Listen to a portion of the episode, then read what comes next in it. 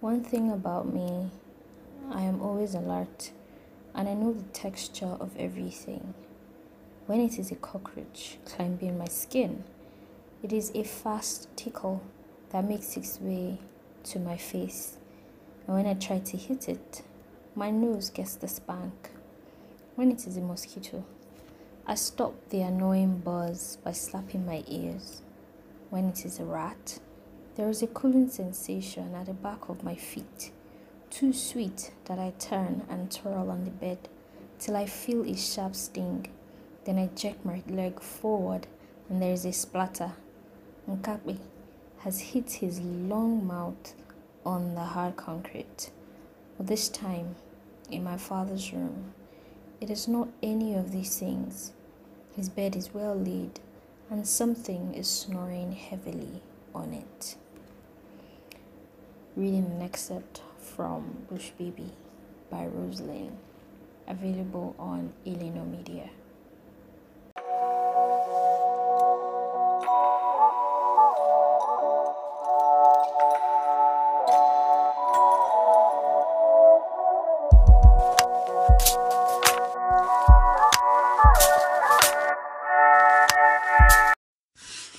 Hey guys, welcome to another episode of Raids Rex and Reviews. My name is Chamaka, your host and the bookish book girl. How you guys been? It's been such a long time. We're going to pretend that I have put up a lot of episodes and we move. I was supposed to put up episodes in October to um, coincide with spooky spooktober. Um, i was also supposed to post up um, put up um, an episode here this month to coincide with um, in line with nonfiction november right? But i think i might just put up only one after this one and that might be like a recommendation post because I already have a reading recorded, but I have not gotten around to editing and putting it out. But yeah. Anyways, um so I will be reviewing excuse me.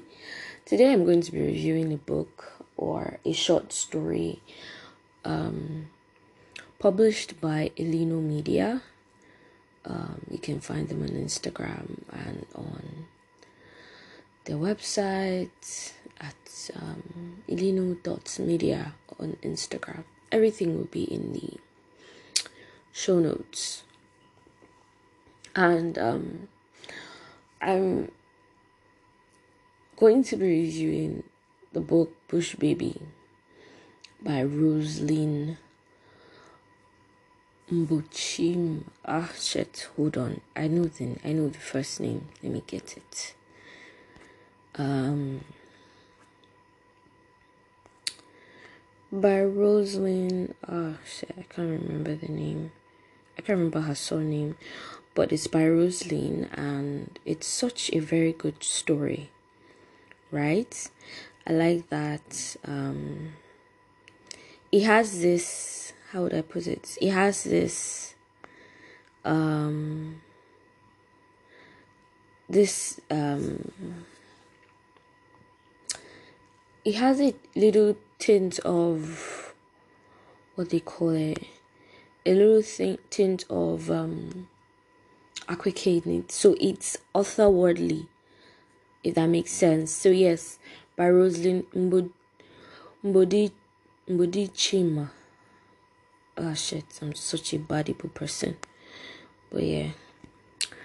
Um bush baby is a very beautiful story right? So i remember as a child um we're always told about bush baby right i mean the story i knew of bush baby was that they would always carry you know carry lanterns and a rolled up mat and they walk in the in the bush at night.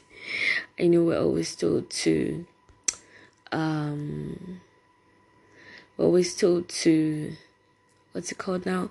To not if we hear them cry that they always cry like babies and that if we hear them cry we should not um we shouldn't listen to them or talk to them or something it's very very i can't even remember what that story was again but yeah that was what we were told as kids when it came to when it came to bush baby. I mean there were several several of them right? But yeah. Anyways um let me talk about bush baby. So bush baby is written from the perspective or from the pov point of view of um Nneka. Nneka sees herself as a bush baby. Nneka sees herself as an otherworldly being. And in it, there was a bit of sexual assault where her father tried to get her to get um, the school teacher, or rather the, the town's teacher, to, you know, get her pregnant. And he's like, oh that if he gets her pregnant she would have no choice and you know that's like something that happens in most places where you get your daughter married to the in quotes highest bidder. And if once they're pregnant they feel like they have no choice but to you know sit and just um, take it in and just accept that like right? But anyways that's but you know Nneka is a bush baby. She she taught she taught the teacher a lesson, and it was so funny when I read that part. It was so funny, but I liked I liked the writing style. I liked how the words were written in really clear English that you can actually understand, relate, and connect with. I liked that, you know, um, it addressed one or two issues of life, um, i.e., the sexual assault, and also address something about the power of the tongue. I would like to say that that's what I think. Um, we talked of Nneka's mom Nkechi and how Nneka's mom had um, how Nneka's mom I think she had breast cancer, right? Sorry, I this is supposed to be a spoiler free review. I'm so sorry. I'm so sorry, but yeah, this is supposed to be spoiler spoiler free review. So yeah, um, um, so yeah, I think her mom had breast cancer. I think it was breast cancer, but you know Nneka is so wise for her age. I don't know how old she is, but like I said, there was this otherworldliness about the book. I liked it. I liked the words. I liked the, you know, passing across whatever message it is. It went across, passing across the fact that showing um showing the bitterness that happens that occurs in polygamous families. You know, the rivalry, wife number one, wife number two, and Nneka's mom I think or she thinks is wife number five, you know, her mom being so carefree and not really caring so much. And I just, oh my god, I'm sorry. I thought my phone was on silent. right. but yeah, anyways, um, I've lost track of my thoughts.